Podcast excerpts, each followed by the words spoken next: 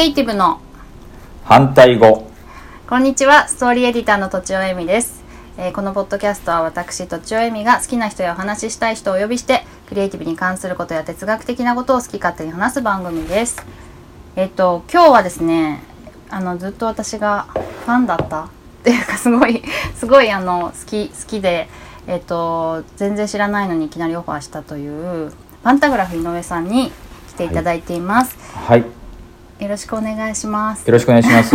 はじめまして。はじめまして。簡単にあの自己紹介、お願いしてもいいですか？あはい。あの、はい。私パンタグラフの井上と申しましてえーっと立体造形の作品であるとかアニメーション作品を作って例えばまあ E テレの子供番組とか CM とかそういったところにアニメーション作品を提供したりですね、えーワークショップをしたりアニメーションのワークショップをしたりとか最近はアニメーションのちょっとこう展示といいますか目の前でこう立体物が動き出すゾートロープっていうちょっと特殊な遊戯装置があるんですけれどもそういったものを制作をして展覧会で発表したりちょっとあの幅が広いんですけれどもそういったまあものをですねえ手で作って、えー何かこう造形物を作ってそれを動かしたり写真にあの写真作品にしたりっていう活動をしています。すごいですよね。いえいえいえ E テレ E テレってどんなのやってるんですか？あ。私ちょっと知らないかも。はい。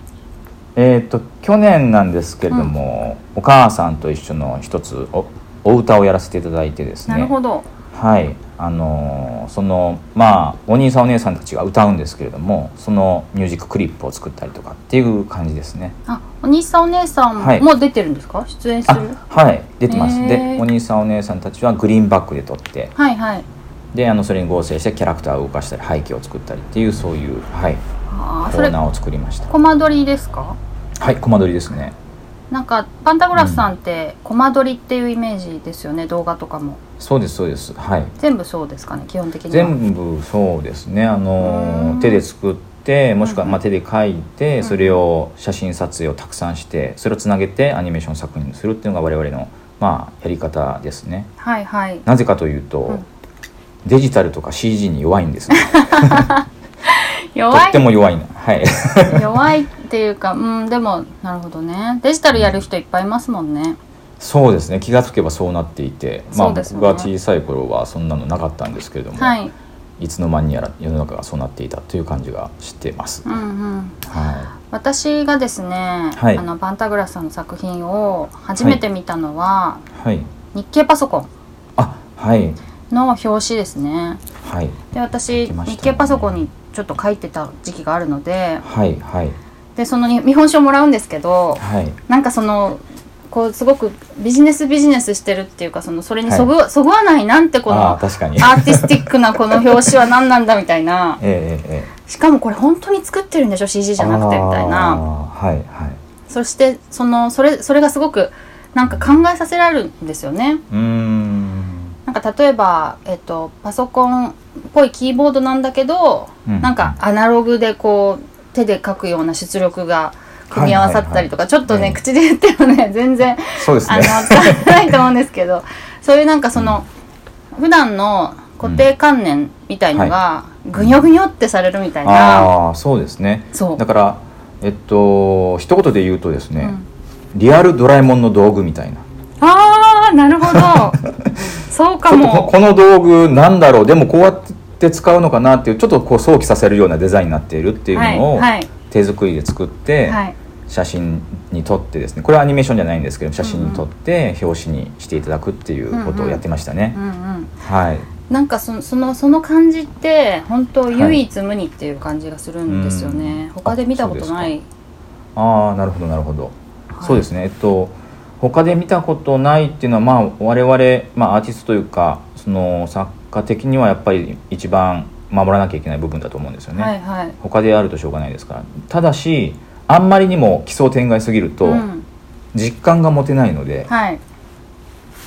何かこうリアリティのを持てる要素は込めようとはしてるんです毎回。例えばこれなんか持てそうだなってこう取っ手がついてたりとかうんボタンがついててここ回せそうだなとかはい。なんか手に取りたくなるような要素を必ず込めようというふうに考えてあれはデザインしてましたね。うーん。うん。なんかものによってきっといろいろとね思考のポイントって違うんでしょうね。そうですね。なんかそのあとですねまあ紹介そう私私の興味ばっかり聞いちゃうんですど。うぞどうぞ。はい。あのゾートロープをすごいやっぱやってらっしゃいますよね。あそうですね。ご覧いただいていてありがとうございます。はい、ゾートロープっはてい。知らない人に説明するときどうやって説明すればいいんですか？見たことない難しいですよね、はい。あのなのでえっとパラパラ漫画が円盤状に展開されたそのアニメーションのおもちゃですよね。立体物ですそよね。うですそうです、でんこれくるくる回して鏡を通して見たり黒いスリットを通して見たりするとそれがあたかも動いて見えるような、うんうん。パラパラ漫画がこうちょっとこう機械になったようなそういう装置なんですけれどはいはいはい。ももともとはそのただのおもちゃではなくてうん。本当にあのもう200年ぐらい前にこれをかあの発明されたものなんです。はい。で昔の人がすごく頑張って連続写真を撮れるようになったんですね。はい。でそれをどうにかしてこうつなげて動かせてみ動かしてみたいとうん。いうふうになった時にそれが発明されてゾそうです。ゾートロップが発明されてそれが発展して映写機になって映画になってテレビになって今の映像文化につながっているっていうそういうあの一番元々の映像の元々になったものなんです。はい、えでもその当時はえっと写真みたいなものだったってことですか？あそうですね。当時は、えっと、白黒写真で、うんうん。えーっとそれをつなげて、えー動く絵を楽しむっていうそ装置だったはずですね。そこからじゃあ、はい。え本当のリアルな映像の方となんか立体の方になんか分岐したみたいなイメージですかね、えーっとそうですね。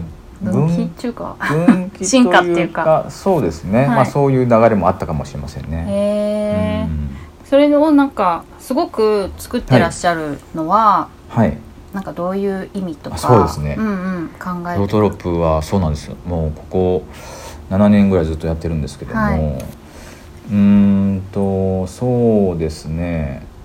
何がきっかけだったのかな、まあ、学生時代にちょっと作品として作ったことがちょっとだけあったんですよね。学生との学生時代っていうのは美術大学ではい。僕はちょっと映像をやろうかなと思ってその映像などのまあ研究をしたりうん。作品を作ったりしていたんですけれども、まあ、ゾートロープっていうものがあるっていうのはもちろんみんなよく知っていることだったんですけれども、うんうん。えっとまあ、あんまり作ってる人がそんないないとはい。いうことだったりとか、あの過去にあのすごくいい作品を作ってる先輩がいらっしゃったとか、まあ、そういったきっかけがあってあのずっと気にはなっていたんですけれども、あのなかなか作る機会がなかったんですね。でやっぱりそれをお披露目する場がそうそうないので確かに、そうなんです。よだから作る機会お仕事で作る機会とかもあんまりなかったので、ずっとノータッチだったんですけれども、はい。あえー、とある時その美術館とかですねあの科学館ですね、うん。沖縄沖縄なんですけど沖縄の科学館からちょっとロートロープ作ってくれないか。それはあのコマ撮りアニメーションやってるから作れるだろうということであのお声かけていただいたんですけれども。そうなんですよ。でコマ撮りアニメーションのやっぱりノウハウを使ってやってくれと。であちょっと昔やってたからやってみようかなと思って作ったら割と、あのー評判が良いというか自分たちも楽しめて、あの見る人にもすごく喜んでもらえたっていうものが作れたんですね、はい。まあ、まずはそれがきっかけで作り始めました。うん。ん。じゃあぐ偶然っていうかはい。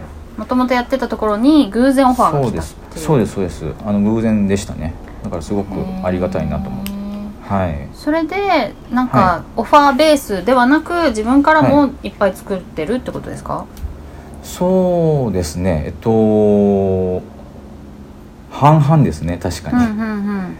オファーがあって科学館美術館を作るっていうこととやっぱり研究といいますか。研究、うん。研究ですね、うんうん。こうなったらこう作ったらこう動くのかなっていうものをうんうんとやってみようかなっていう興味があってやるっていう。まあ本当に作家とあ作家活動って言えるものだと思うんですけれども、はい。そういう風な作り方ちょっと脳みその使い方は全然違うんですけれどもやっぱりオファーを受けてオーダーで作るっていうのとあのこそこそ自分だけで作るっていうのとちょっとこう2本立てでやってる感じですね最近は。